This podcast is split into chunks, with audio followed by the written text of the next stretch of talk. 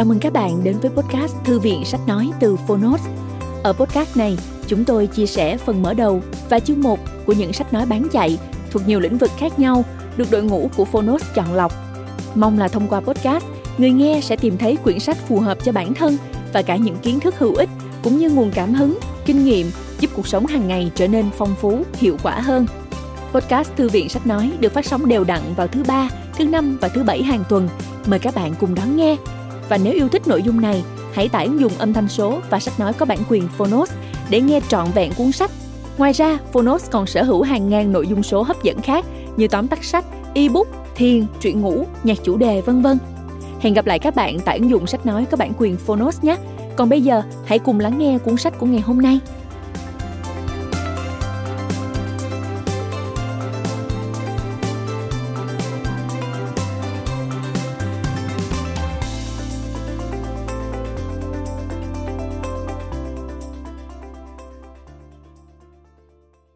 Bạn đang nghe từ Phonos.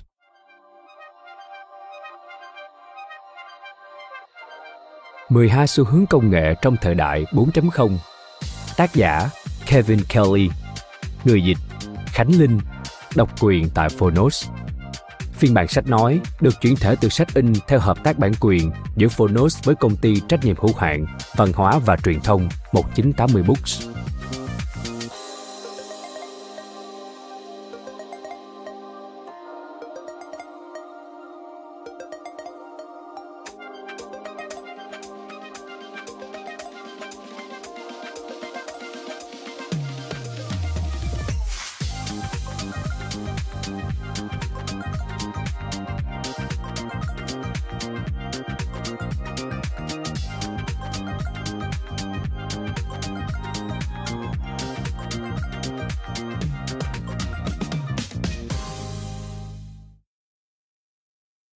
Lời giới thiệu.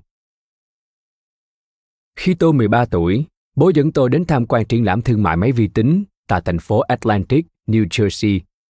Đó là năm một nghìn chín trăm sáu mươi lăm và bố tôi đã vô cùng phấn khích khi nhìn thấy những cỗ máy to bằng cả căn phòng được sản xuất bởi những công ty hàng đầu của Mỹ như I B M. Bố tôi tin tưởng vào bước tiến này và ông cho rằng những chiếc máy tính đầu tiên ấy sẽ mở ra cánh cửa hướng đến tương lai. Tuy nhiên, là một thiếu niên bình thường, tôi chẳng có chút ấn tượng gì về mấy cái máy tính đó. Trông chúng thật tẻ nhạt khi nằm trong sảnh trưng bày rộng lớn. Chẳng có gì để xem ngoài trừ hàng dãy hộp máy kim loại hình chữ nhật bất động. Chẳng có màn hình nhấp nháy, cũng không có thiết bị âm thanh đầu vào đầu ra. Việc duy nhất những chiếc máy có thể làm là in ra từng hàng chữ số màu xám trên những tờ giấy đã được gấp gọn. Vốn đã biết về máy tính thông qua những cuốn sách viễn tưởng sống động, tôi chẳng thể tin những cái máy này là máy tính thực sự. Năm một nghìn chín trăm tám mươi mốt, tôi được đặt tay lên chiếc máy tính Apple hai tại phòng thí nghiệm của trường đại học Georgia, nơi tôi làm việc. Mặc dù chiếc máy này có một màn hình màu đen và xanh để hiển thị văn bản, tôi vẫn chẳng mấy ấn tượng với nó. Apple hai có thể gõ văn bản tốt hơn một cái máy đánh chữ, và nó thực sự là một chuyên gia về số đồ thị và ghi chép dữ liệu. Nhưng đối với tôi, đó vẫn chưa phải một chiếc máy tính thực sự. Nó chẳng làm cuộc đời tôi thay đổi chút nào. Thế nhưng chỉ một vài tháng sau, tôi đã thay đổi quan điểm hoàn toàn khi thử cắm chính chiếc Apple hai đó vào đường dây điện thoại với một cái modem. Xin nói thêm, modem, thiết bị điện tử cho phép một máy tính truyền tin đến một máy tính khác ở khoảng cách xa thông qua đường dây điện thoại tiêu chuẩn. Trở lại nội dung chính. Lúc ấy, mọi thứ đột ngột thay đổi. Có cả một vũ trụ rộng lớn và gần như vô tận xuất hiện ở đầu kia của jack cắm điện thoại. Ở đó có các bản tin trực tuyến, các hội nghị trực tuyến thử nghiệm, và thế giới đó được gọi là Internet, mạng. Xin nói thêm, diễn đàn trực tuyến, nơi người tham gia có thể đăng nhập để chia sẻ thông tin và ý tưởng. Hệ thống bản tin trực tuyến đã trở thành một cộng đồng trực tuyến chủ đạo để trao đổi giữa người dùng những năm một nghìn chín trăm tám mươi và đầu những năm một nghìn chín trăm chín mươi, trước khi hệ thống mạng lưới toàn cầu World Wide Web ra đời. Quay trở lại nội dung chính. Cổng thông tin qua đường dây điện thoại đã mở ra một thế giới rộng lớn mà vẫn ở quy mô vừa đủ với loài người.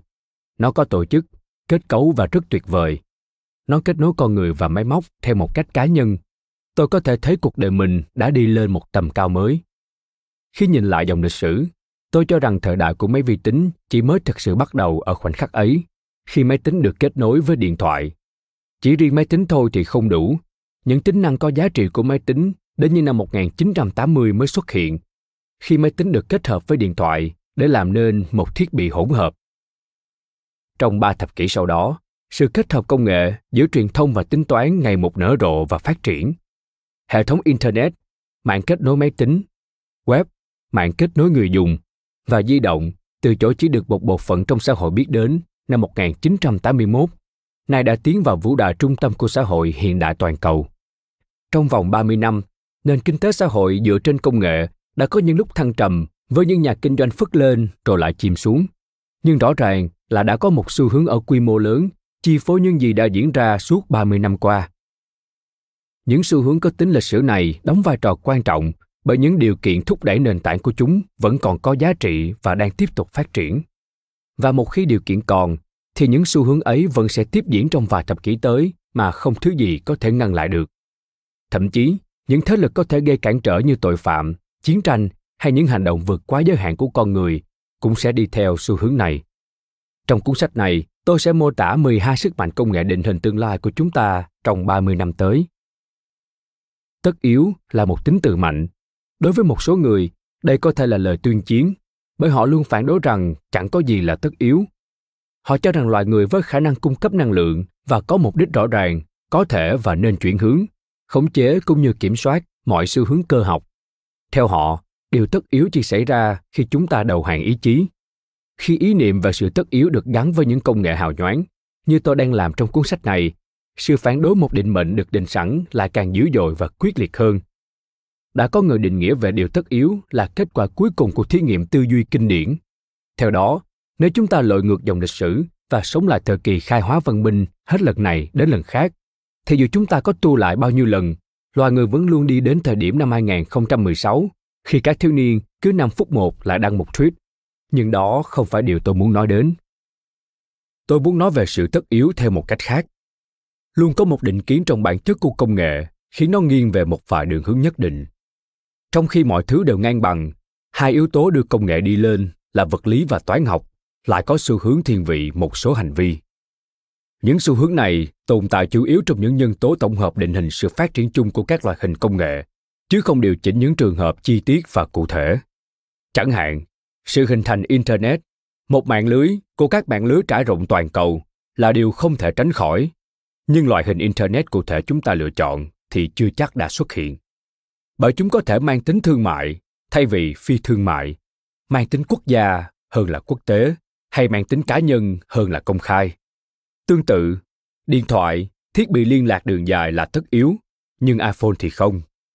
Phương tiện di chuyển bốn bánh là tất yếu, nhưng một chiếc ô tô ét u vê thì không. Và tin nhắn là tất yếu, nhưng đăng tin cứ năm phút một trên Twitter thì không. Theo một cách hiểu khác, năm phút một lần đăng tweet không phải là điều chắc chắn xảy ra.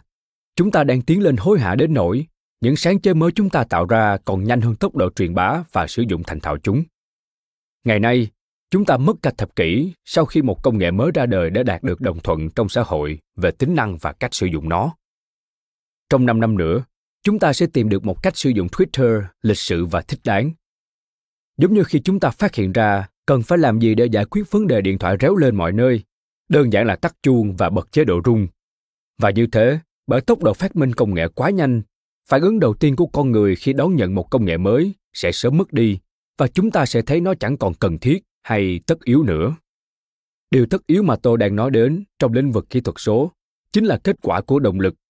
Một động lực của sự dịch chuyển công nghệ đang tiếp diễn, làn sóng mạnh mẽ định hình công nghệ số trong ba mươi năm qua sẽ tiếp tục được mở rộng và củng cố trong ba mươi năm tới. Điều này không chỉ đúng với Bắc Mỹ, mà còn được áp dụng cho toàn thế giới. Trong cuốn sách này, tôi sử dụng những ví dụ quen thuộc ở Mỹ để độc giả dễ hiểu hơn. Nhưng đối với mỗi ví dụ, tôi đều có thể dễ dàng lấy một trường hợp tương ứng ở Ấn Độ, Mali, Peru hay Estonia. Chẳng hạn, những người đi đầu thực sự của hệ thống thanh toán điện tử lại ở châu Phi và Afghanistan, nơi tiền kỹ thuật số đôi khi trở thành loại tiền tệ duy nhất được lưu hành. Trung Quốc hiện đang là nước dẫn đầu về phát triển các ứng dụng trên điện thoại di động, trong khi yếu tố văn hóa có thể thúc đẩy hoặc cản trở các biểu hiện của công nghệ. Những nhân tố nền tảng vẫn tồn tại ở mọi nơi. Sau khi sống trong thời đại công nghệ trực tuyến, online suốt ba mươi năm, từ khi là người tiên phong trong một lĩnh vực tương đối hoang sơ và sau đó trở thành một phần đóng góp vào miền đất mới mẻ ấy. Sự tự tin của tôi về tính tất yếu của công nghệ được dựa trên những thay đổi công nghệ sâu sắc mà tôi từng chứng kiến. Sự hấp dẫn của những công nghệ mới lạ vẫn xuất hiện mỗi ngày trong dòng chảy chậm chạp của cuộc sống. Gốc rễ của một thế giới số hóa nằm ở các nhu cầu vật chất và xu hướng tự nhiên của bit, tức đơn vị thông tin nhị phân, thông tin và mạng lưới.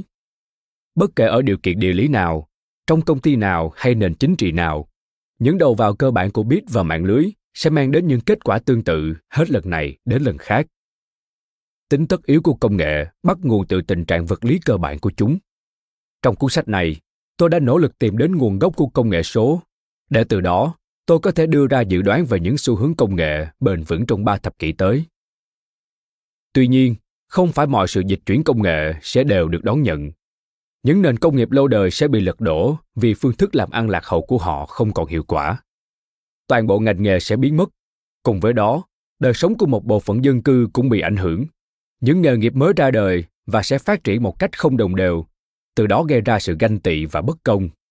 Sự tiếp diễn và mở rộng của những xu hướng mà tôi chỉ ra sẽ thách thức các niềm tin pháp lý hiện hành và chạm đến phần rìa ngoài của vòng pháp luật, trở thành một rào cản cho các công dân tuân thủ luật pháp. Về bản chất, công nghệ mạng lưới kỹ thuật số sẽ làm ảnh hưởng đến biên giới quốc tế vì nó vốn không có giới hạn. Sẽ có những vụ việc đáng tiếc, những xung đột, những mập mờ lộn xộn và những lợi ích đáng kinh ngạc. Phản ứng đầu tiên của chúng ta khi đối mặt với sự thay đổi công nghệ mạnh mẽ trong lĩnh vực kỹ thuật số có lẽ sẽ là sự chối bỏ. Ban đầu, chúng ta sẽ tìm cách chấm dứt nó, ngăn cản, phủ nhận nó, hay ít nhất là làm nó khó sử dụng hơn. Ví dụ, khi Internet khiến việc sao chép nhạc và phim ảnh dễ dàng hơn, Hollywood và nền công nghiệp âm nhạc tìm mọi cách để ngăn chặn việc sao chép, nhưng không có kết quả. Các nhà sản xuất nhạc và phim chỉ càng làm cho các khách hàng đối đầu với họ. Ngăn cấm những điều tất yếu thường chỉ đem đến kết quả ngược lại. Cấm đoán là biện pháp tạm thời tốt nhất, nhưng vẫn gây phản tác dụng về lâu dài. Một đường lối thận trọng và cởi mở sẽ đem lại hiệu quả hơn nhiều. Mục đích của tôi khi viết cuốn sách này là tìm ra nguyên nhân của những thay đổi kỹ thuật số để chúng ta có thể nhiệt tình chấp nhận chúng. Khi tìm được nguyên nhân ấy, chúng ta có thể hợp tác với bản chất của chúng thay vì ra sức chống lại chúng. Việc sao chép hàng loạt đã và đang diễn ra, cũng như việc lần theo dấu vết và giám sát toàn phần. Quyền sở hữu đang dần mất đi, còn thực tế ảo lại trở nên chân thực hơn bao giờ hết. Chúng ta không thể ngăn cản trí tuệ nhân tạo, còn gọi là A I, Artificial Intelligence, hay robot, phát triển, làm việc và cướp đi việc làm của chúng ta. Đó có thể là phản ứng bước đầu của chúng ta, nhưng dần dần chúng ta nên chấp nhận sự tiến hóa không ngừng của những công nghệ này. Chỉ bằng cách làm việc cùng chúng thay vì ngăn chặn chúng, chúng ta mới có thể đạt được những lợi ích tốt nhất mà công nghệ mang đến. Điều này không có nghĩa là ta nên phó mặc mọi thứ cho công nghệ, mà vẫn cần kiểm soát và quản lý những phát minh mới để ngăn ngừa những mối nguy hại thực tế so với những tác hại giả định bằng biện pháp công nghệ và pháp lý. Chúng ta cần phải phổ biến rộng rãi và làm quen với việc sử dụng các phát minh mới tùy vào từng đặc tính cụ thể của chúng. Nhưng chúng ta chỉ có thể làm được như vậy nếu chúng ta tìm hiểu sâu, trải nghiệm thực tế và chấp nhận một cách thận trọng những công nghệ mới này. Chẳng hạn, chúng ta có thể và nên quản lý các dịch vụ taxi như Uber, nhưng chúng ta không thể và không nên hạn chế sự nhân rộng của các dịch vụ. Những công nghệ này sẽ không bao giờ biến mất. Thay đổi là tất yếu. Cho đến nay, chúng ta đã chấp nhận rằng mọi thứ có thể và đang được thay đổi, dù rằng có nhiều sự thay đổi không thể nhận thấy.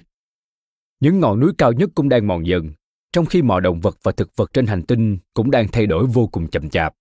Kể cả ánh dương vĩnh cửu cũng đang mờ dần đi trên lịch thiên văn, dù đến khi điều này dễ nhận thấy hơn thì chúng ta cũng lìa đời rồi. Sinh học và văn hóa cũng là một phần của sự chuyển biến gần như vô hình này. Trung tâm của những biến đổi này có lẽ chính là công nghệ. Công nghệ là nhân tố gia tốc của loài người. Nhờ có công nghệ, mọi thứ chúng ta làm ra đều nằm trong quá trình trở thành. Mọi thứ đều đang được cải tiến để trở thành một thứ khác. Khi ta nói nó có thể là, và dần chuyển thành nó đích thực là cái gì mới. Mọi thứ đều vận động. Không có gì đã kết thúc, cũng không có gì đã hoàn thành. Sự biến đổi không hồi kết này chính là trục xoay then chốt của thế giới hiện đại. Sự vận động không ngừng có nhiều ý nghĩa hơn chỉ đơn giản là mọi thứ sẽ khác. Nó có nghĩa rằng quy trình cũng chính là động cơ của sự vận động, còn quan trọng hơn sản phẩm. Phát minh vĩ đại nhất của chúng ta trong suốt hai trăm năm qua không phải là một vật dụng hay công cụ cụ thể, mà là bản thân quy trình nghiên cứu khoa học. Khi phát minh ra một phương pháp khoa học, ngay lập tức chúng ta có thể tạo ra hàng nghìn thiết bị tuyệt vời mà chúng ta đã có thể không bao giờ khám phá ra. Quá trình tạo ra phương pháp làm nên thay đổi và cải tiến còn đáng giá hơn một triệu lần so với việc phát minh ra bất kỳ sản phẩm cụ thể nào. Bởi kể từ khi được tạo ra, quá trình này đã làm ra một triệu sản phẩm mới trong hàng thế kỷ. Khi ta nắm bắt quá trình này một cách chính xác, nó sẽ không ngừng mang lại lợi ích. Trong kỷ nguyên mới của chúng ta, quy trình sẽ chiến thắng sản phẩm. Xu hướng chú trọng đến quy trình này đồng nghĩa với việc mọi thứ chúng ta tạo ra sẽ không ngừng thay đổi. Chúng ta đang dịch chuyển từ một thế giới của những danh từ cố định sang thế giới của những động từ thể hiện chuyển động. Trong ba mươi năm tới, chúng ta sẽ tiếp tục biến những vật chất rắn như ô tô hay giày thành những động từ trừu tượng. Các sản phẩm sẽ trở thành các dịch vụ và các quy trình. Trong lĩnh vực số hóa phi vật chất, không có gì là bất động và cố định. Mọi thứ đều đang cải tiến để trở thành cái gì mới. Mọi gián đoạn của sự hiện đại đều bao trùm lên những thay đổi không ngừng này. Cho đến nay, tôi đã được chứng kiến sự bùng nổ của nhiều nguồn sức mạnh của công nghệ để có thể phân chia chúng thành mười hai động từ, như truy cập, theo dấu và chia sẻ. Nói một cách chính xác, chúng không chỉ là động từ mà còn là hiện tại phân từ, một thể ngữ pháp diễn tả hành động đang diễn ra. Và nguồn sức mạnh này là những hành động đang không ngừng tăng tốc. Trong đó, mỗi hành động lại là một xu hướng đang tiếp diễn và có đầy đủ bằng chứng cho sự tồn tại của nó trong ít nhất ba thập kỷ tới. Tôi gọi những xu hướng biến đổi này là tất yếu, vì chúng bắt rễ từ bản chất của công nghệ, chứ không phải từ bản chất của xã hội. Đặc tính của mười hai động từ này đi liền với những định kiến của các công nghệ mới, một định kiến mà mọi công nghệ đều có. Trong khi những nhà chế tạo như chúng ta có thể đánh giá và đưa ra quyết định trong việc kiểm soát công nghệ, thì bản thân công nghệ cũng có những phần chúng ta không thể chi phối. Những quy trình công nghệ cụ thể tất yếu sẽ thiên vị và hướng đến những điều kiện cụ thể. Ví dụ, các quy trình công nghiệp như động cơ hơi nước, nhà máy hóa chất, đập thì cần nhiệt độ và áp suất ngoài sức chịu đựng của con người. Còn các công nghệ số như máy tính, Internet hay ứng dụng trực tuyến thì cần được nhân rộng với giá rẻ và phổ biến ở mọi nơi. Sự thiên vị dành cho nhiệt độ và áp suất cao trong quá trình công nghiệp đã đẩy các khu chế tạo xa khỏi khu dân cư để đến những nhà máy tập trung quy mô lớn, bất kể đó là nền văn hóa, chính trị hay nền tảng xã hội nào. Cũng như vậy, sự thiên vị dành cho những bản sao tràn lan với giá rẻ của công nghệ số luôn xuất hiện mà không cần xét đến điều kiện về quốc tịch, kinh tế hay nhu cầu của con người, và do đó khiến công nghệ trở nên phổ biến trong xã hội. Những định kiến này đã được gắn vào bản chất của các bit kỹ thuật số. Trong cả hai ví dụ này, chúng ta hoàn toàn có thể tận dụng tối đa công nghệ khi lắng nghe điều nó cần và điều chỉnh các kỳ vọng, quy tắc, cũng như các sản phẩm theo những xu hướng cơ bản của công nghệ. Nếu việc sử dụng công nghệ thuận theo xu hướng phát triển mang tính thiên vị, chúng ta sẽ dễ dàng kiểm soát những phức tạp, tối ưu hóa lợi ích và giảm thiểu những tác động xấu của các công nghệ cụ thể. Chính vì thế, mục đích của cuốn sách này là tập hợp lại và phơi bày ra trước mắt chúng ta những xu hướng đang vận động trong các công nghệ mới nhất này. mười hai động từ tôi sắp xếp và chỉ ra trong cuốn sách này đại diện cho những thay đổi trong nền văn hóa của chúng ta trong tương lai gần. Những bước tiến lớn này đã và đang diễn ra trong thế giới ngày hôm nay. Còn những chi tiết cụ thể như việc công ty nào sẽ dẫn đầu thì được quyết định bởi xu hướng sở thích, phương thức và thương mại, những nhân tố hoàn toàn không thể dự đoán. Nhưng xu hướng chung của sản phẩm và dịch vụ trong ba mươi năm tới thì có thể nắm bắt được. Bởi về cơ bản, chúng bắt nguồn từ những công nghệ đang nổi lên và ngày càng trở nên phổ biến. Hệ thống công nghệ rộng lớn và phát triển nhanh chóng này sẽ làm thay đổi xã hội một cách khó nhận biết, nhưng từ từ và chắc chắn. Nó sẽ mở rộng các nguồn sức mạnh sau, trở thành cải tiến, dòng chảy, trình chiếu, truy cập, chia sẻ, sàng lọc, remix, tương tác, theo dấu, đặt câu hỏi và bắt đầu. Mặc dù tôi chia mỗi sự vận động kể trên thành một chương, nhưng chúng không phải là các động từ rời rạc hay những quá trình hoạt động độc lập. Trên thực tế, chúng là những nguồn sức mạnh có sự giao thoa, phụ thuộc và thúc đẩy nhau.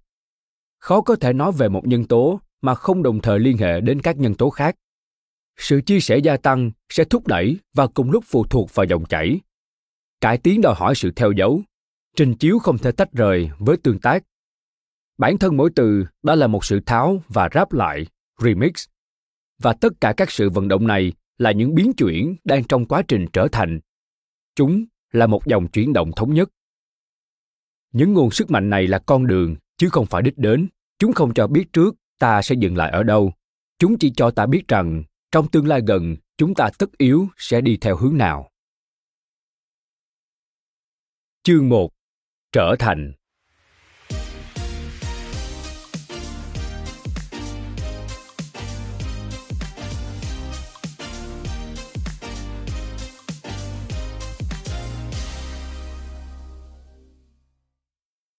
Tôi đã mất sáu mươi năm để ngộ ra rằng mọi thứ đều cần thêm năng lượng và sự định hướng để có thể tự duy trì.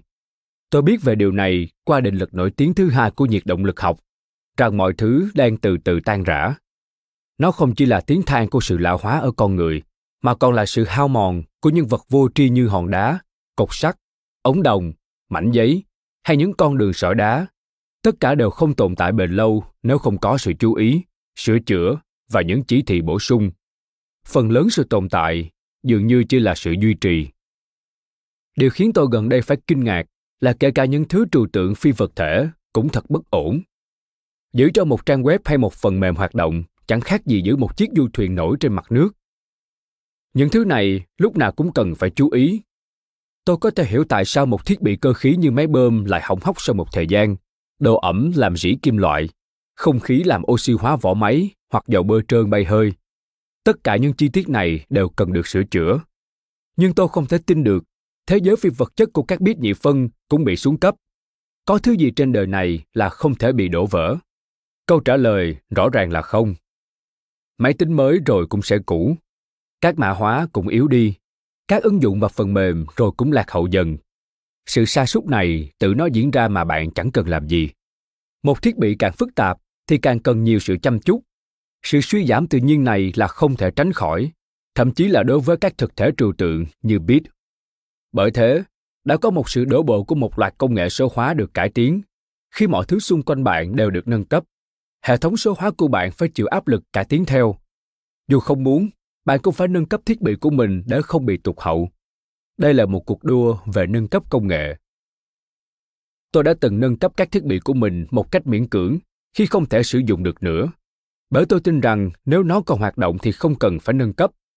Thế nhưng, một khi đã động đến một bộ phận, tự nhiên tôi lại cần nâng cấp một bộ phận có liên quan khác, và cuối cùng phải cập nhật mọi thứ.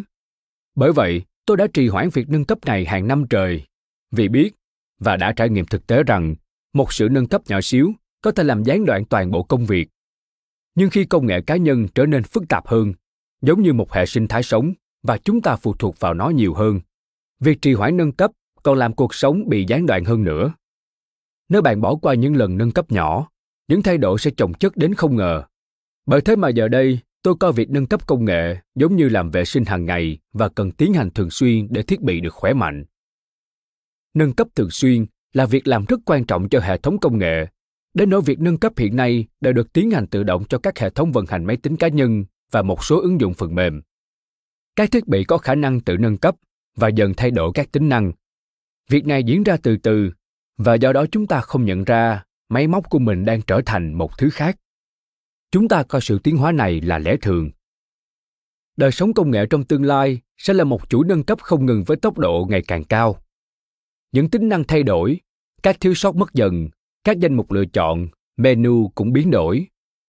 Khi tôi mở một phần mềm mình không hay dùng và nghĩ rằng sẽ có một vài lựa chọn để sử dụng, nhưng thực ra cả bảng menu đã được thay thế. Bất kể bạn đã dùng một công cụ bao lâu, sự nâng cấp không ngừng luôn khiến bạn bỡ ngỡ khi sử dụng. Trong kỷ nguyên cải tiến để trở thành này, mọi người đều là những người dùng mới. Hoặc tệ hơn, chúng ta sẽ vĩnh viễn là những kẻ chân ướt chân ráo. Và điều này nên khiến chúng ta khiêm tốn hơn. Việc này cứ liên tục lặp lại, và tất cả chúng ta chỉ còn biết nỗ lực bắt kịp với công nghệ. Đó cũng là lời giải thích cho việc làm người dùng mới.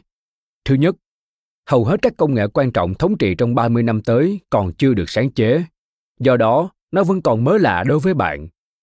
Thứ hai, bởi công nghệ mới đòi hỏi sự nâng cấp không ngừng, bạn vẫn sẽ ở trong tình trạng người dùng mới. Thứ ba, do vòng đời khiến một thiết bị trở nên lỗi thời đang ngày một rút ngắn, vòng đời trung bình của một ứng dụng di động chỉ vẹn vẹn ba mươi ngày. Bạn sẽ không có thời gian sử dụng chúng thành thạo trước khi chúng bị thay thế. Và bởi vậy, bạn sẽ mãi mãi là một người dùng mới. Đây cũng chính là một kiểu thiếu sót mới cho tất cả chúng ta, bất kể ta đã có bao nhiêu kinh nghiệm và tuổi tác.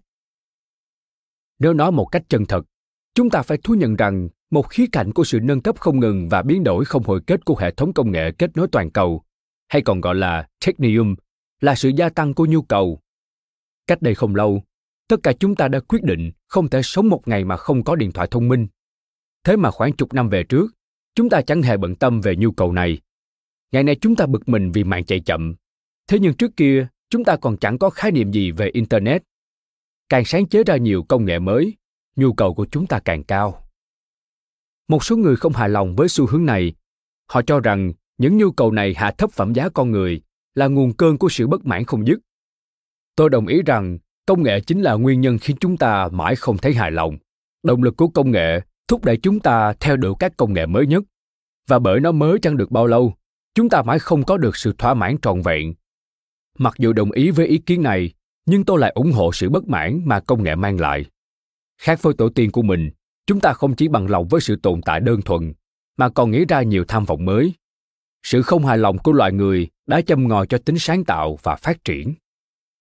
Con người không thể tự phát triển nếu không có nhu cầu hay khao khát nào. Chúng ta đang mở rộng giới hạn của chính mình và thêm vào những yếu tố làm nên bản sắc của mình. Nhưng khi hình dung ra một tương lai tốt đẹp hơn, chúng ta nên tính đến những khó khăn khi hiện thực hóa nó. Một thế giới hoàn toàn thoải mái là điều không tưởng, và nó cũng là một thế giới trì trệ. Một thế giới hoàn toàn công bằng ở một vài khía cạnh sẽ cực kỳ bất công ở những khía cạnh khác. Tình trạng hoàn hảo không tưởng sẽ không có khó khăn nào cần giải quyết, và do đó cũng chẳng có cơ hội nào cho chúng ta nắm bắt. Tuy nhiên, chúng ta không cần phải lo lắng về những nghịch lý trong trạng thái không tưởng, bởi đơn giản là chúng không bao giờ xảy ra. Mọi kịch bản về một thế giới hoàn hảo không tưởng đều có những lỗ hổng. Nỗi ác cảm của tôi dành cho nó còn sâu sắc hơn. Tôi chưa từng tìm được một trạng thái hoàn hảo mà mình muốn sống, vì chắc chắn cuộc sống ấy sẽ vô cùng buồn chán. Ngược lại, thế giới phản địa đàng, cuộc sống với đầy rẫy nỗi đau và bất công lại đáng nói hơn nhiều. Và thế giới ấy cũng dễ hình dung hơn một thế giới hoàn hảo không tưởng. Một thế giới giống trong sách Khải Huyền, mà ở đó chỉ còn là một người duy nhất sống sót. Một thế giới bị cai trị bởi robot, hay một hành tinh với những thành phố lớn dần tan rã thành từng khu ổ chuột, hoặc đơn giản là chiến tranh hạt nhân hủy diệt tất cả.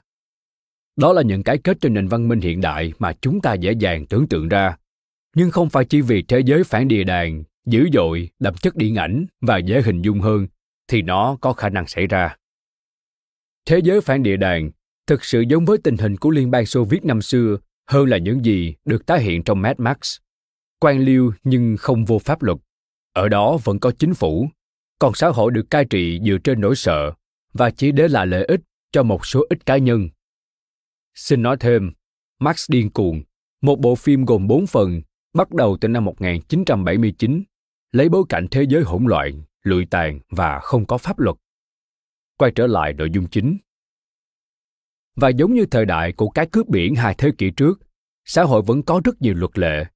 Vì trên thực tế, trong một xã hội thối nát thực sự, sự vô pháp luật thái quá mà chúng ta gán cho những đặc tính của thế giới phản địa đàng không được phép tồn tại. Vì những kẻ ăn tiền to lớn với lòng tham vô đáy có thể khống chế và kiểm soát sự hỗn loạn và những kẻ nhỏ bé dưới trướng họ. Tuy nhiên, cả hai kiểu thế giới kể trên đều không phải cái đích chúng ta hướng đến. Thay vào đó, công nghệ đang đưa chúng ta đến thế giới Protopia, thế giới tiến bộ. Nói một cách chính xác hơn, chúng ta đã đặt chân vào thế giới ấy. Tiến bộ là một trạng thái trở thành đang diễn ra, là quá trình chứ không phải một đích đến. Trong thế giới tiến bộ, mọi vật ngày hôm nay lại tốt hơn hôm qua, dù chỉ là một chút. Nó là những tiến bộ nhỏ nhặt và dần dần. Từ tiến trong thế giới tiến bộ nhằm chỉ những tiến độ và tiến trình. Quá trình tiến bộ này không diễn ra mạnh mẽ, có khi còn không được ghi nhận vì nó mang đến cả những rắc rối lẫn lợi ích mới. những công nghệ được làm ra ngày hôm qua đòi hỏi phải có sự tiến bộ hơn trong ngày hôm nay, và giải pháp công nghệ cho vấn đề hôm nay lại đặt ra thách thức cho ngày mai. Những lợi ích nhỏ bé cứ thế được tích tụ trong vòng quay ngày qua ngày của cặp vấn đề giải pháp này. Kể từ thời kỳ khai sáng, tức thế kỷ mười tám, và sự ra đời của khoa học, chúng ta đã nỗ lực để tạo ra nhiều thành tựu hơn những gì chúng ta phá hủy mỗi năm. Và sự khác biệt nhỏ bé đó qua hàng thập kỷ, dần dần tạo nên cái ta vẫn gọi là nền văn minh. Thế nhưng những lợi ích của nó thì chẳng bao giờ được kể công rõ ràng. Một thế giới tiến bộ thì khó để nhận thấy, vì lúc nào nó cũng đang ở trong trạng thái trở thành, vẫn tiếp diễn và chưa kết thúc, luôn biến đổi và phát triển. Thật khó để chúc mừng một quá trình đang thành hình mà chưa có kết quả. Nhưng điều quan trọng là ta phải nhận biết được quá trình ấy. Ngày nay, loài người đã bắt đầu ý thức về những nhược điểm của sự đổi mới. Chúng ta thất vọng về những lời hứa của thế giới không tưởng, đến nỗi chẳng còn dám tin vào một thế giới tiến bộ dần dần trong tương lai. Chúng ta thấy khó để hình dung ra tương lai mình mong muốn. Bạn có thể kể ra bất cứ bộ phim khoa học viễn tưởng nào về một tương lai vừa hợp lý lại vừa đáng khao khát. Trừ Star Trek ra, và đó còn chẳng phải cuộc sống trên trái đất. Chẳng còn có một chiếc ô tô bay nào trong tưởng tượng về tương lai của chúng ta nữa. Chúng ta không còn háo hức mong chờ tương lai tươi đẹp như một thế kỷ trước. Và giờ đây, không ai muốn nghĩ đến tương lai gần và trải qua nó. Thậm chí nhiều người còn e sợ nó. Do đó, chúng ta khó mà nhìn nhận tương lai một cách nghiêm túc. Vậy là chúng ta cứ thế, kẹt lại ở hiện tại và không có một tầm nhìn nào về tương lai. Một vài người còn đi theo quan điểm của chủ nghĩa phi thường, singularity, cho rằng việc tưởng tượng ra tương lai một trăm năm nữa, về mặt kỹ thuật là bất khả thi. Do đó, chúng ta trở thành những kẻ mù tương lai. Một lựa chọn thay thế là tin vào tương lai và diễn biến của nó. Tương lai mà chúng ta hướng đến là một sản phẩm của quá trình trở thành. Điều chúng ta có thể nhìn thấy ngay lúc này, chúng ta có thể nắm bắt sự di chuyển của hiện tại, thứ sẽ trở thành tương lai sau này. Xin nói thêm, singularity là một giả thuyết về thời điểm trí tuệ nhân tạo cùng các công nghệ khác phát triển phi thường tới mức con người phải trải qua một sự thay đổi rất lớn và không thể đảo ngược. Trở lại nội dung chính. Một vấn đề của sự tiếp diễn, đặc biệt là trong sự dịch chuyển của thế giới tiến bộ, là những thay đổi không ngừng có thể che lấp những thay đổi nhỏ. Khi chuyển động liên tục, chúng ta sẽ dần mất đi ý thức về sự chuyển động, trở thành giống như một hành động tự che giấu, và chúng ta chỉ có thể nhận ra nó khi dừng lại và quay đầu nhìn lại. Hơn nữa, chúng ta thường có xu hướng nhìn nhận cái mới từ góc nhìn dành cho cái cũ.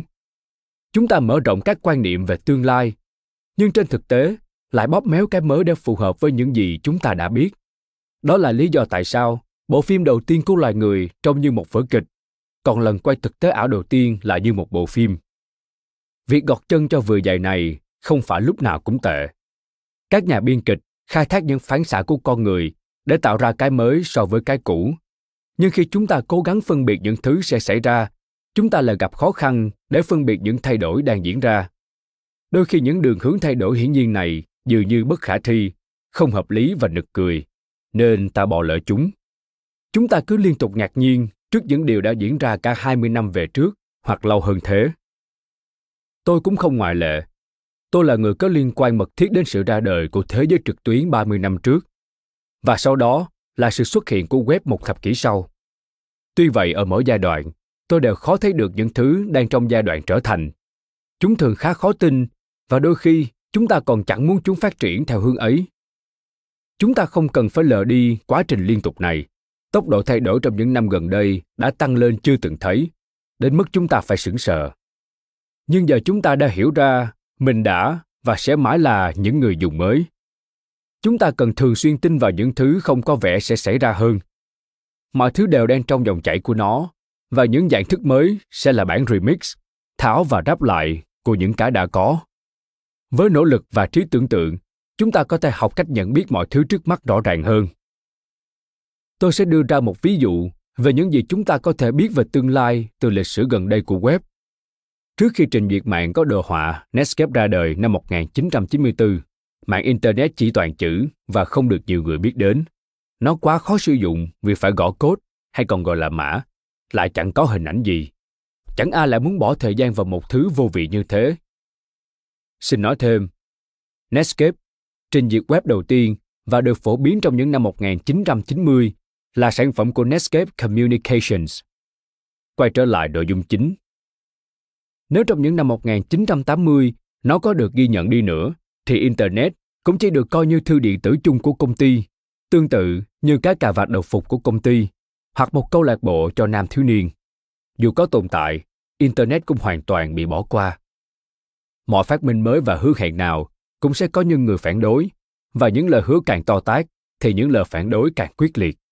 Khi Internet và web mới ra đời, gần như không khó để tìm ra những người có học thức nói những điều ngốc nghếch về chúng. Vào cuối năm một nghìn chín trăm chín mươi tư, tờ Time đã có bài viết tại sao Internet không bao giờ được sử dụng rộng rãi. Nó không được thiết kế để sử dụng trong lĩnh vực thương mại, và nó gây khó dễ cho những người dùng mới. Chào ôi, bạn hãy nhìn Internet ngày nay và xem người ta đã từng phát ngôn thế nào. Tờ Newsweek cũng từng bày tỏ nghi ngại về Internet, với tiêu đề báo tháng hai năm một nghìn chín trăm chín mươi lăm rằng Internet, thật sao?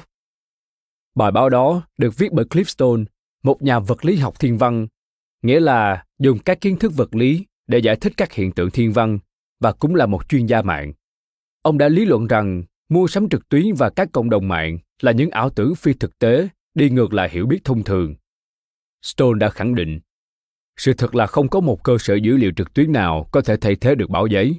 Nhưng ngài Nicholas Negroponte, giám đốc phòng nghiên cứu phương tiện truyền thông của em ai ti lại dự đoán rằng chúng ta sẽ sớm mua sách và báo qua mạng. Ừ, chắc vậy. Stone đã phản ánh đúng sự hoài nghi rộng rãi của công chúng bấy giờ về thế giới số hóa, với những thư viện tương tác, cộng đồng ảo và thương mại điện tử, khi đánh giá về nó chỉ bằng một từ, vớ vẩn. Thái độ phủ nhận dành cho Internet này tràn ngập trong cuộc gặp mặt của tôi với các lãnh đạo hàng đầu của a bê xê năm một nghìn chín trăm tám mươi chín. Tôi đã đến gặp họ để thuyết trình về Internet. a bê xê là một trong ba mạng lưới truyền hình lớn mạnh nhất thế giới, và so với quy mô ấy, Internet chỉ là con muỗi. Nhưng những người thường xuyên dùng Internet, như tôi, nói rằng Internet có thể thay đổi việc làm ăn của họ. Thế nhưng chẳng điều gì tôi nói đủ để thuyết phục họ rằng Internet không phải thứ công cụ ngoài rìa, không chỉ để đánh máy, và nhất là không phải một công cụ chưa hoàn chỉnh. Nhưng những hoạt động chia sẻ và những thứ miễn phí trên mạng dường như bất khả thi đối với các giám đốc kinh doanh của a bê xê. Stephen Weisweiser, phó chủ tịch cấp cao của a bê xê, cuối cùng đã nói, Internet sẽ chỉ là một cái đại băng tần dân dụng của những năm chín mươi thôi. Xin nói thêm, đại băng tần Citizen Band Radio, viết tắt là xê bê Radio, một thiết bị liên lạc radio khoảng cách ngắn cho mục đích sử dụng cá nhân và thường gồm bốn mươi kênh trong tần số hai mươi bảy mê ga héc. Quay trở lại nội dung chính. Và những lời này được ông lặp lại khi trả lời phỏng vấn trên báo. Ông còn tổng kết lại rằng, chúng tôi không có ý định biến những khách hàng thụ động thành những kẻ quấy rối chủ động trên Internet. Vậy là cuối cùng tôi được tiễn ra cửa. Nhưng trước khi đi, tôi cố bật mí cho họ. Nhìn này, tôi nói, tôi tình cờ biết được địa chỉ a bê xê chấm com của các ông chưa được đăng ký. Hãy xuống ngay tầng dưới, tìm một chuyên viên máy tính và bảo anh ta đăng ký ngay. Đó là việc mà các ông nên làm. Họ cảm ơn tôi một cách thờ ơ. Vài tuần sau, khi tôi lên mạng kiểm tra, tên miền đó vẫn chưa được đăng ký. Trong khi chúng ta rất dễ dàng cười những người đắm chìm vào chiếc ti vi, họ không phải là những người duy nhất gặp khó khăn khi hình dung ra một cách thay thế cho việc ngồi trước ti vi hàng giờ. Tạp chí Wired cũng thế. Tôi là một biên tập viên, đồng sáng lập của Wired, và khi kiểm tra lại những số phát hành đầu những năm một nghìn chín trăm chín mươi, những số tạp chí mà tôi đã biên tập tỉ mỉ, tôi ngạc nhiên khi nhìn thấy những trang báo này đã nhắc đến một tương lai của các nội dung có giá trị sản xuất cao. năm nghìn kênh truyền hình và thực tế ảo thường trực, với một chút dữ liệu từ Thư viện Quốc hội Hoa Kỳ. Trên thực tế, Wired đã mang đến một tầm nhìn gần giống với những gì Internet muốn được trở thành trong hệ thống phát thanh, xuất bản, phần mềm và công nghiệp phim ảnh, giống như a bê xê. Trong tương lai này, web về cơ bản là một chiếc ti vi trực tuyến. Với một vài cú nhấp chuột, bạn có thể chọn một trăm năm mươi nghìn kênh để xem hoặc học tập, từ kênh thể thao đến kênh về hồ cá nước mặn. Điều duy nhất không chắc chắn là ai sẽ làm ra những chương trình đó. Qua kỳ vọng những công ty truyền thông mới như Nintendo hay Yahoo sẽ làm việc này, chứ không phải những hãng truyền thông lớn và lâu đời như a bê xê. Vấn đề là việc sản xuất nội dung rất tốn kém và năm nghìn kênh thì sẽ tốn gấp năm nghìn lần. Không có công ty nào đủ vốn, không có nền công nghiệp nào đủ lớn để hoàn thành dự án ấy. Những công ty viễn thông lớn, vốn định tiến hành cuộc cách mạng số hóa, cũng đã bị suy yếu bởi sự không chắc chắn khi chi trả cho mạng lưới. Tháng sáu năm một nghìn chín trăm chín mươi tư, David Quinn của công ty British Telecom đã phải thú nhận trong buổi họp mặt của các nhà xuất bản phần mềm rằng tôi không chắc các anh sẽ kiếm được bao nhiêu tiền từ Internet. Tổng số tiền khổng lồ cần cho việc lấp đầy mạng lưới với các nội dung khác nhau sẽ làm các nhà nghiên cứu công nghệ phải chóng mặt. Họ rất lo lắng rằng không gian mạng rộng lớn sẽ trở thành những diễn đàn mạng bên lề, cyberbeer, được sở hữu và vận hành ở cấp độ cá nhân. Sự thương mại hóa chính là nỗi lo sợ lớn nhất của những lập trình viên tài giỏi, những người xây dựng web và vận hành mạng tùy biến. Họ là những người viết code, người quản lý hệ điều hành Unix và các tình nguyện viên công nghệ thông tin, i tê. Họ coi Internet là một cộng đồng mở, không phải là thứ bị chiếm lĩnh bởi lòng tham và sự thương mại hóa.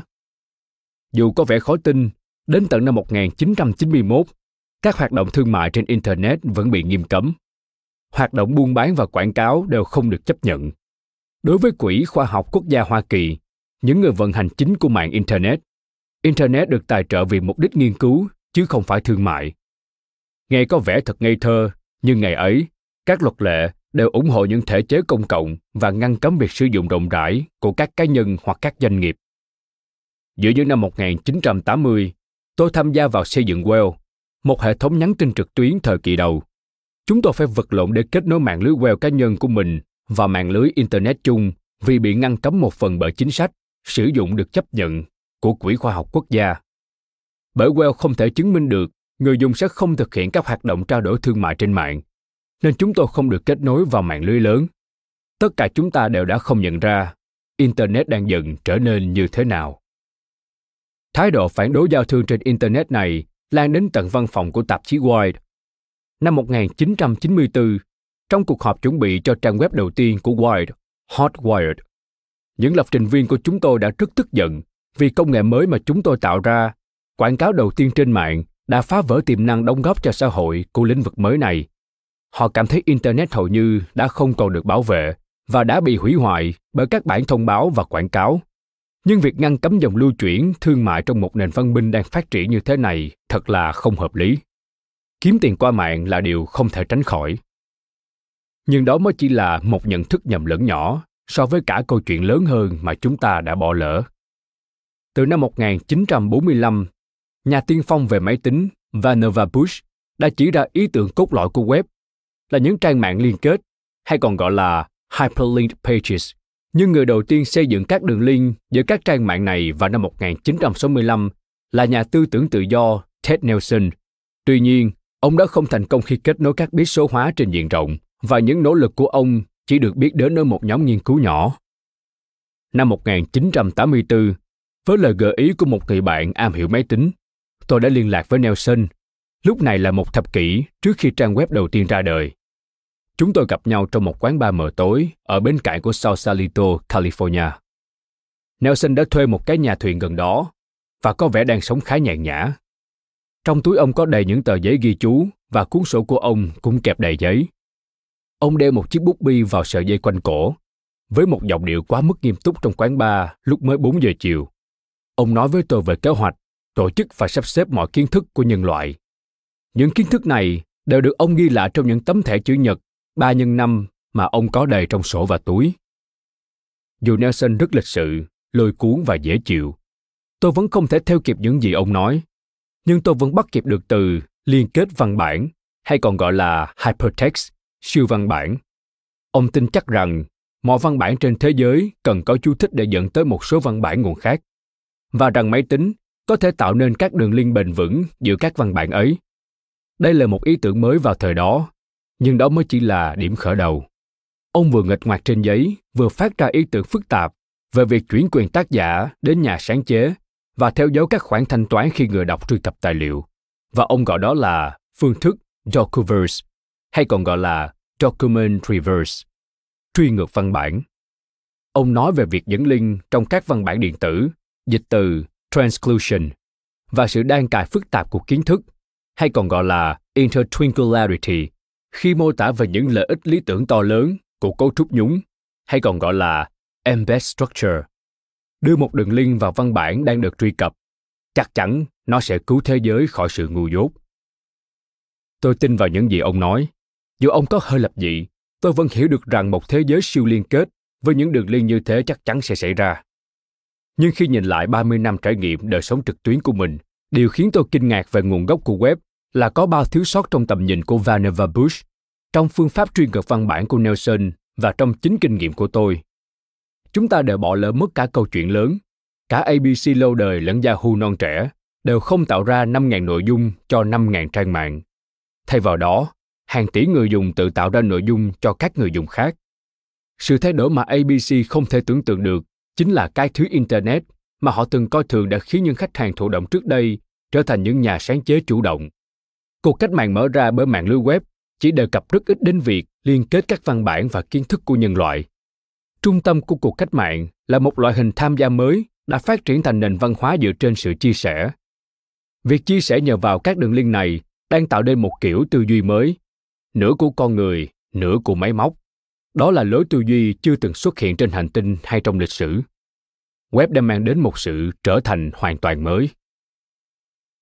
Không chỉ không hình dung được web sẽ phát triển ra sao, mà đến nay chúng ta vẫn chưa nhìn nhận nó một cách chính xác.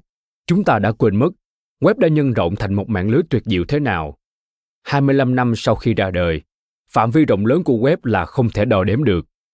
Tổng số trang web, bao gồm cả những trang web được thiết lập theo yêu cầu, đã vượt quá sáu mươi nghìn tỷ, tức là có gần mười nghìn trang web trên một đầu người, và toàn bộ sự đồ sộ này được tạo ra trong gần tám nghìn ngày.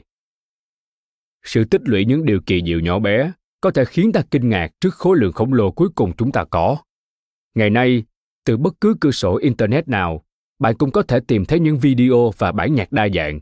Một cuốn bách khoa thư luôn được bổ sung cập nhật, dự báo thời tiết, quảng cáo cần trợ giúp, hình ảnh vệ tinh của bất cứ nơi nào trên trái đất, những tin tức cập nhật hàng phút trên khắp thế giới, mẫu kê khai thuế, lịch chiếu các chương trình ti vi, bản đồ chỉ dẫn đường đi, báo giá chứng khoán theo thời gian thực, danh sách bất động sản với hình ảnh ảo mô phỏng và báo giá thực tế, hình ảnh của gần như bất cứ thứ gì, kết quả thể thao mới nhất, nơi mua đồ, số liệu về các khoản đóng góp chính trị, để vận động tranh cử hoặc đóng góp cho các đảng phái, danh mục thư viện, sổ hướng dẫn sử dụng các thiết bị, bản tin giao thông trực tiếp, tài liệu lưu trữ của các tờ báo lớn, tất cả đều được truy cập ngay tức khắc.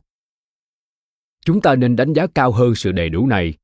Các vị vua trước đây hẳn sẽ sẵn sàng gây chiến để có được khả năng mà chúng ta đang có, còn lũ trẻ chỉ có thể mơ về chúng. Tôi đã điểm lại các kỳ vọng của những chuyên gia ở những năm một nghìn chín trăm tám mươi, và tôi có thể khẳng định rằng không phải ai trong số họ cũng tin rằng hai mươi năm nữa chúng ta có thể đạt được sự đa dạng của các tài liệu miễn phí và sẵn có theo nhu cầu này. Vào thời điểm đó, những kẻ ngu ngốc dám đề cập đến những điều ấy chắc chắn sẽ bị bác bỏ bởi bằng chứng rằng không có đủ vốn từ tất cả các doanh nghiệp trên thế giới để chi trả số tiền lớn thế này. Thành công của web trên phạm vi rộng là bất khả thi.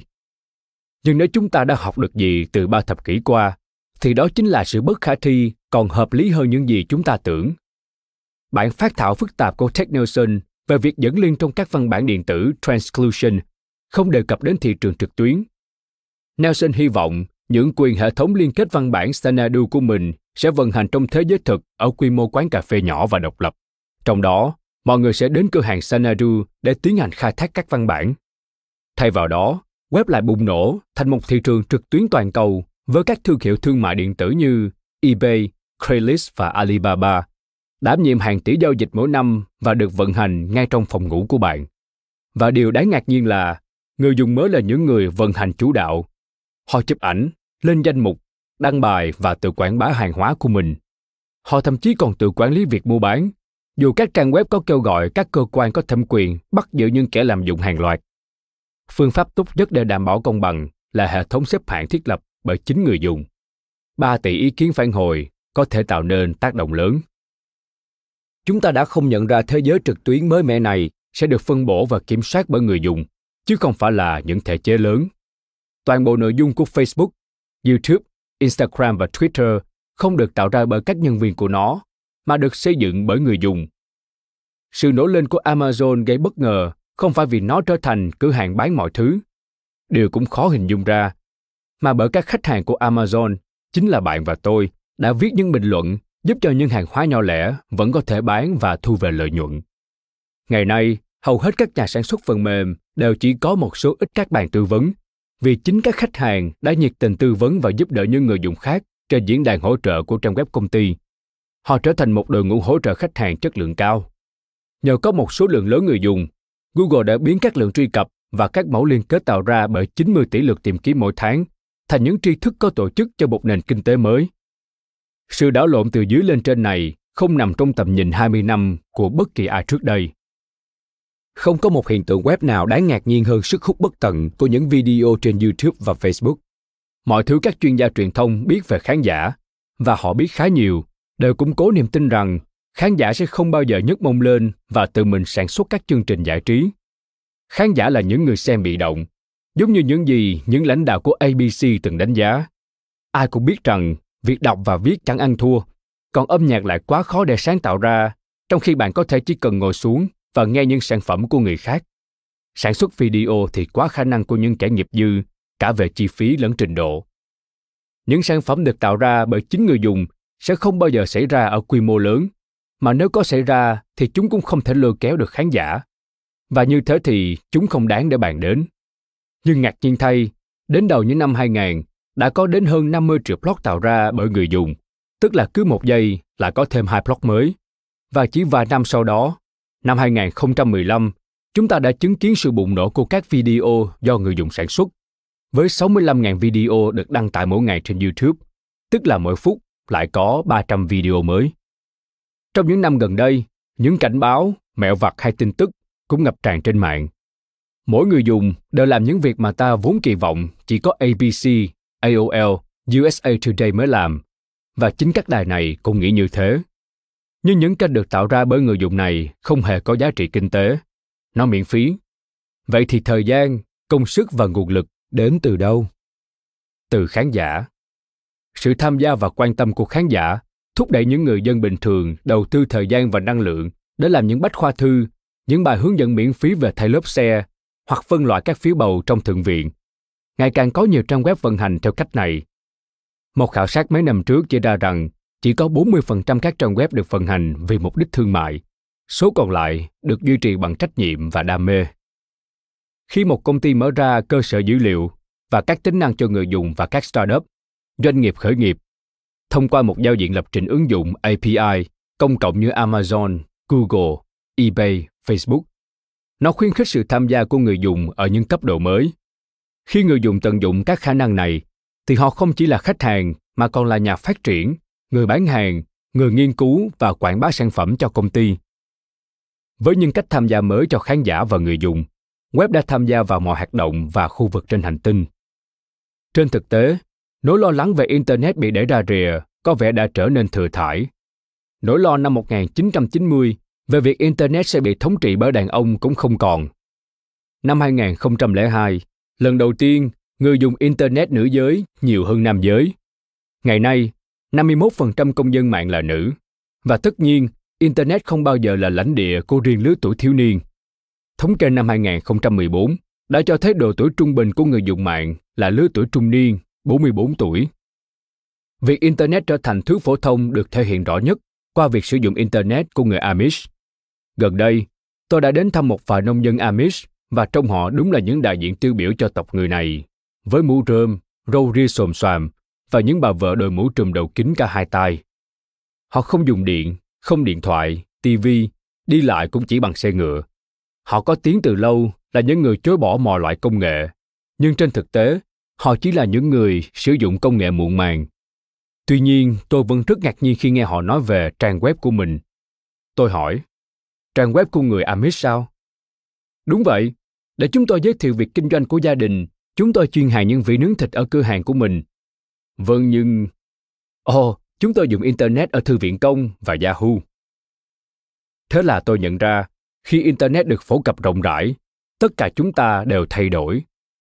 Trong một cách hiểu nghiêm ngặt về mặt kỹ thuật, web ngày nay có thể được định nghĩa là tổng hòa mọi thứ bạn có thể Google hay còn gọi là tra cứu.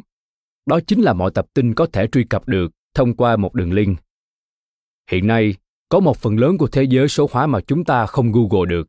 Rất nhiều thứ diễn ra trên Facebook, ứng dụng di động, trong thế giới game điện tử, hoặc thậm chí là trong một video mà chúng ta không thể tìm kiếm được. Nhưng trong ba mươi năm nữa thì có thể. Các đường link sẽ không ngừng mở rộng để kết nối mọi bit. Một con chip nhỏ xíu và gần như miễn phí được gắn vào các vật dụng có thể kết nối chúng đến web và tích hợp các dữ liệu. Hầu hết đồ dùng trong phòng bạn đều sẽ được kết nối, và bạn có thể Google ra đồ vật này khi cần tìm chúng, hoặc Google cả ngôi nhà bạn. Chúng ta đã bắt đầu thực hiện quá trình này. Bây giờ, tôi đã có thể điều khiển hệ thống nhiệt độ, điều hòa, sưởi và bật tắt nhạc bằng di động. Trong ba thập kỷ nữa, cả thế giới sẽ có những thiết bị như tôi đang sở hữu, và không bất ngờ gì, web sẽ mở rộng đến cả thế giới vật lý, chứ không chỉ là thế giới ảo. Theo thời gian, web sẽ mở rộng. Các trang web ngày nay gần như không có liên hệ gì với quá khứ. Nó có thể cho bạn xem hình ảnh trực tiếp về quảng trường Tahrir ở Ai Cập, nhưng việc xem hình ảnh quảng trường này một năm về trước thì gần như bất khả thi. Tương tự, việc xem lại phiên bản trước của một trang web không phải điều dễ dàng. Nhưng trong ba mươi năm nữa, chúng ta sẽ có một chức năng gọi là thanh trượt thời gian, hay còn gọi là time slider, để có thể xem lại các phiên bản cũ. Giống như thiết bị chỉ đường trên di động trong thành phố được cải tiến để có thể xem lại tình hình giao thông những ngày hôm trước, tuần trước, tháng trước, trang web năm hai không năm không sẽ có thể dịch chuyển từ các nội dung ở quá khứ đến hiện tại, và có khi là cả tương lai. Từ giây phút bạn thức dậy, web đã cố gắng lường trước các ý định của bạn, bởi lịch trình và thói quen của bạn được ghi lại. Web sẽ có thể đi trước mọi hành động của bạn, đưa ra câu trả lời trước cả khi được hỏi. Nó được thiết kế để cung cấp cho bạn những tài liệu bạn cần trước buổi họp, gợi ý cho bạn địa điểm ăn trưa với bạn bè dựa trên điều kiện thời tiết, vị trí hiện tại, những món bạn đã ăn trong tuần này và những món đã ăn trong lần hẹn trước với người bạn đó, cùng với tất cả những nhân tố mà bạn có thể sẽ cân nhắc đến. Bạn sẽ học cách trao đổi với web. Thay vì xem một loạt ảnh chụp bạn bè trên điện thoại, bạn có thể hỏi chiếc điện thoại của mình về một người bạn. Web sẽ dự đoán bức ảnh bạn muốn xem, và tùy vào phản ứng của bạn với những bức ảnh ấy mà web sẽ cho bạn xem nhiều ảnh và thông tin hơn từ một người bạn khác. Hoặc nếu cuộc họp của bạn sắp bắt đầu, web sẽ đưa cho bạn hai email mà bạn cần phải đọc. Web sẽ ngày càng giống như một sự hiện diện thường trực, chứ không còn là một địa điểm, không gian mạng mà bạn có thể sẽ đến, sử dụng hoặc đi không sử dụng, như những năm một nghìn chín trăm tám mươi. Sự hiện diện của nó sẽ ở mức thấp và đều đặn như điện trong nhà, ngoài đường, luôn ở xung quanh chúng ta và ẩn trong các đường dây, trong tường hoặc dưới đất. Đến năm hai không năm không, chúng ta sẽ coi web là một loại hình giao tiếp hoàn toàn mới. Những cuộc hội thoại cao cấp này sẽ mang đến nhiều khả năng mới. Tuy nhiên, thế giới số hóa đến nay đã quá đồ sộ với nhiều lựa chọn và khả năng, dường như sẽ không có chỗ cho thứ gì thực sự mới mẻ trong vài năm tới. Bạn có thể tưởng tượng được những doanh nhân tham vọng hồi năm một nghìn chín trăm tám mươi lăm đã sung sướng thế nào không? Lúc đó Internet mới còn ở buổi bình minh, và bạn có thể chọn bất cứ cái tên với đuôi .com nào. Tất cả những gì bạn cần là đăng ký một cái tên. Tên miền chỉ có một chữ, rồi những cái tên thông dụng, tất cả đều sẵn có. Thậm chí bạn còn hầu như chẳng mất gì để đăng ký. Cơ hội tuyệt vời này tồn tại trong nhiều năm. Năm một nghìn chín trăm chín mươi tư, một nhà báo của tờ Wired để ý rằng cái tên mcdonalds chấm com vẫn chưa được đăng ký.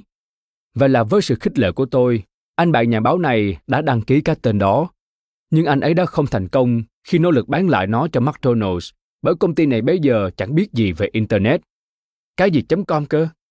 Và thế là chúng tôi đã đưa câu chuyện nực cười này lên một bài đăng trên tờ Wired. Lúc đó, Internet đã thực sự là một chân trời rộng mở. Thật dễ dàng để trở thành người đầu tiên ở mọi hạng mục. Khách hàng còn chẳng ngờ rằng việc gia nhập Internet lại thuận lợi đến thế. Bắt đầu một công cụ tìm kiếm, trở thành người đầu tiên mở cửa hàng trực tuyến, người đầu tiên quay những video nghiệp dư. Khi nhìn lại, dường như làn sóng những người dùng Internet từ đó đến nay đã chiếm lấy mọi phần dễ dàng và để lại những thứ khó nhằn nhất cho những người dùng mới. Sau ba mươi năm, Internet trở nên bão hòa với các ứng dụng, các công nghệ nền tảng, để dựa vào đó, các ứng dụng và chương trình khác vận hành, các thiết bị và quá đủ các nội dung mà chúng ta cần xem trong một triệu năm nữa. Kể cả khi bạn có thể sáng tạo ra một thứ gì mới, liệu rằng có ai chú ý đến thứ nhỏ bé ấy giữa vô vàn tài nguyên phong phú của Internet? Nhưng hãy nhớ rằng, khi nói về Internet, chưa có gì thực sự bắt đầu. Internet vẫn đang ở bước đầu tiên trong thời kỳ đầu của nó. Nó vẫn đang trong giai đoạn trở thành.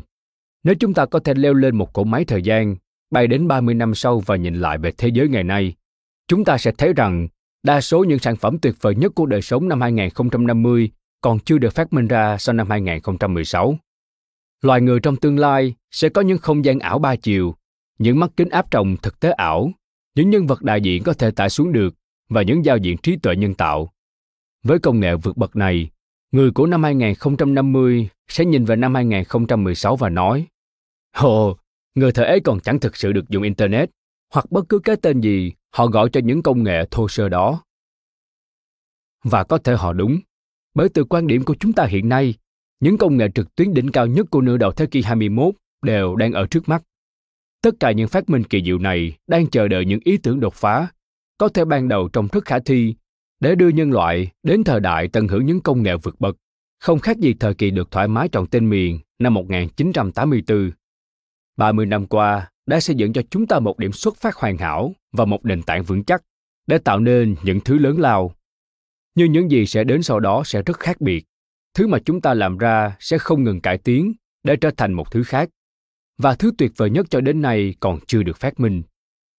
Chúng ta đều đang mở rộng giới hạn của mình, tất cả đều đang trong giai đoạn trở thành. Đây là thời điểm tốt nhất trong lịch sử nhân loại để bắt đầu. Vẫn chưa muộn.